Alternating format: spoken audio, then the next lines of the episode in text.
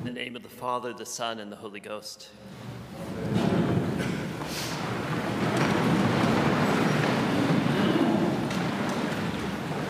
I would like to try to put my finger on what seems to be a contradiction within today's readings, namely between the little child who will lead and the fire that will destroy. On the one hand, are great images of peace and harmony, of a creation made new and sparkling and safe. There is, to begin with, the shoot that will sprout from the seemingly dead stump of Jesse. This refers to David's father, Jesse, and so to the Davidic line of the kings of Judah. When the line of kings appears to have died out, when the nation is weak and about to be destroyed by its enemies, when the world itself looks bleak and helpless, hopeless, there appears this little sign hope, a shoot sprouting out from the stump of a tree that we thought dead, a shoot that promises to grow into a great tree in which all birds will nest and under which all animals will take their shade. To this shoot will be given the Spirit of the Lord, which means he, the shoot, will be wise, understanding, a good counselor, strong, knowledgeable, full of the awesomeness of God Himself. Not political in the ordinary sense of the word. He will not calculate to follow public opinion.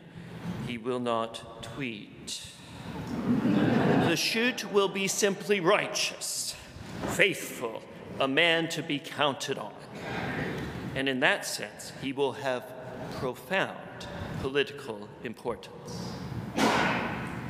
This shoot is placed by the prophet Isaiah within a picture of nature transformed, nature in which animals have ceased killing one another and have taken up vegetarianism. So the wolf and the lamb set up joint housekeeping. The leopard and the kid share the same stable, along with the calf and the lion and the fatling, the cow and the bear and the ox. Babies play among snakes. But no one is hurt, no one is destroyed. The whole earth knows God to the full. And in the center of this future picture, a little child who, Isaiah says, shall lead them. Isaiah means for this picture to give us hope.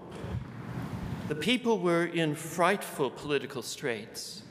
Their nation was weak and about to be destroyed, and the temple itself looted, desecrated. Isaiah, or to be honest, God, using Isaiah, wants to give the people hope. And that's precisely, precisely what St. Paul, in today's epistle to the Romans, says God was always doing in the Old Testament.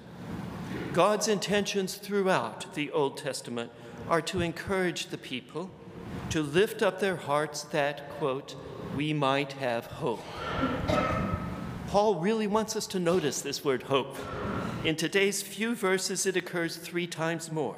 One is a quote from Isaiah, today's reading, quoting today's reading. The root of Jesse shall come, he who rises to rule the Gentiles, in him shall the people hope. Paul goes on to name God as the God of hope and prays that this hopeful and hope giving God will give the Christians at Rome, quote, all joy and peace in believing, so that by the power of the Holy Spirit you may abound in hope. Now, I believe this. I believe all this. Deep down, God is the God of hope who desires to encourage us and works to strengthen us, especially when things are difficult. Indeed, precisely when the tree looks dead, a mere stump, precisely when our life is falling apart, that's when we can see clearly the providence of God. Small signs, always there, to be seen, tokens of God's ultimate future. They asked Jesus what the kingdom of heaven is like, and Jesus said, It's like a grain of mustard seed, like a pinch of yeast, like a small, exceedingly valuable treasure hidden in a huge and otherwise quite ordinary field. The small signs are there to be seen, there, no matter how bleak the circumstances. You go to the doctor, it's a routine physical, but she sees something. She wants you to not to go home, but at once go to the hospital where they will operate. And right there, as your entire life passes before your eyes, you can catch the truth about hope. It's a delicate little plant, a brave little sprout shooting up. Hope is a little child who arrives to lead you. Yes, I believe all this about hope and God, but it still feels like there's a contradiction. There's certainly a tension. On the one hand, the child, the hope, but on the other, it's clear that this child is going to judge. And what judgment means, saying, is what's wrong and what's right. And with regard to what's wrong, judgment means rejection, cutting down, casting into the fire. The judgment figure before us today is John the Baptist. There is no bypass around John the Baptist.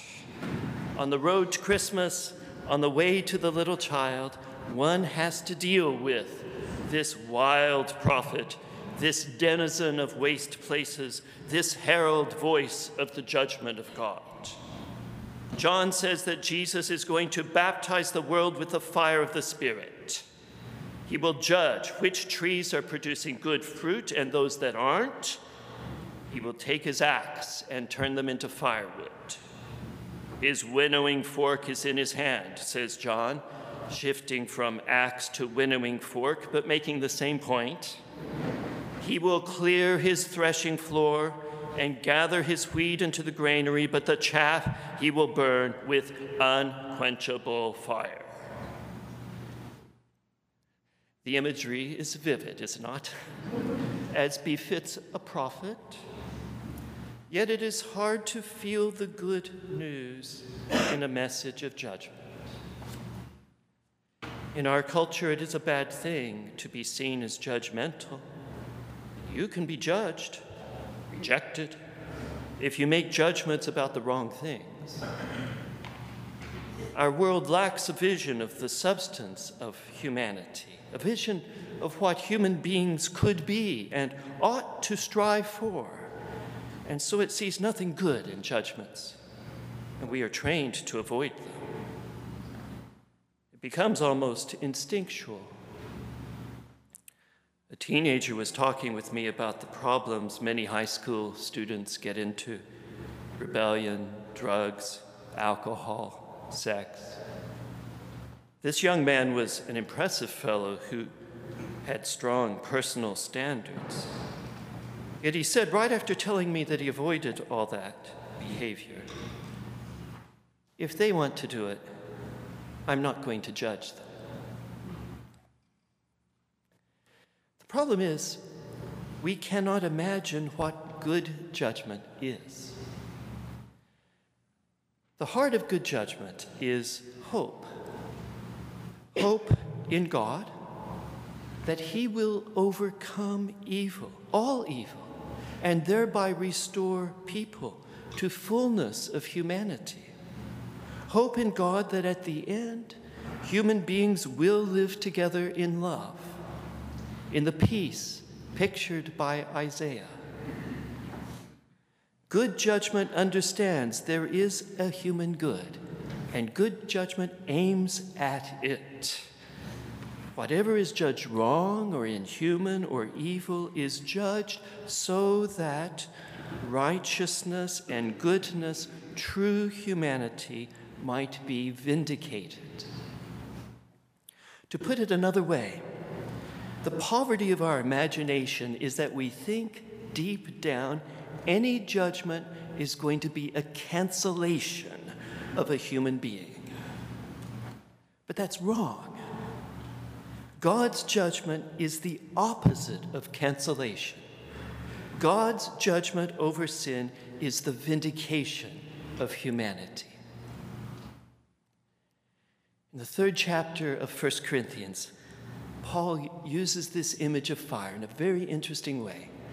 He says that all the works we do in our life after, after we die, they go through fire.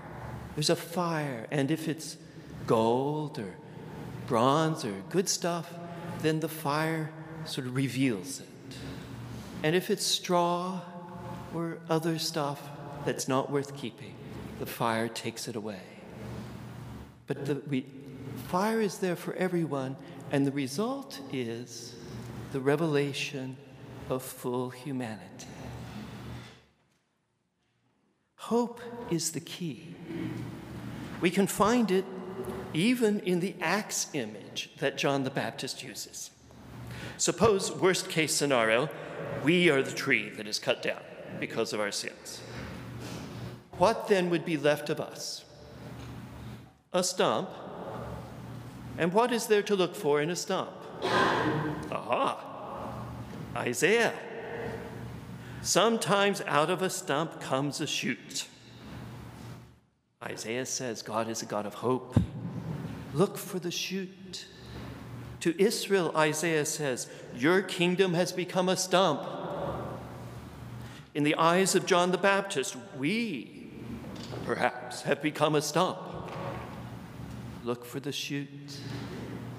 Look for the little new thing.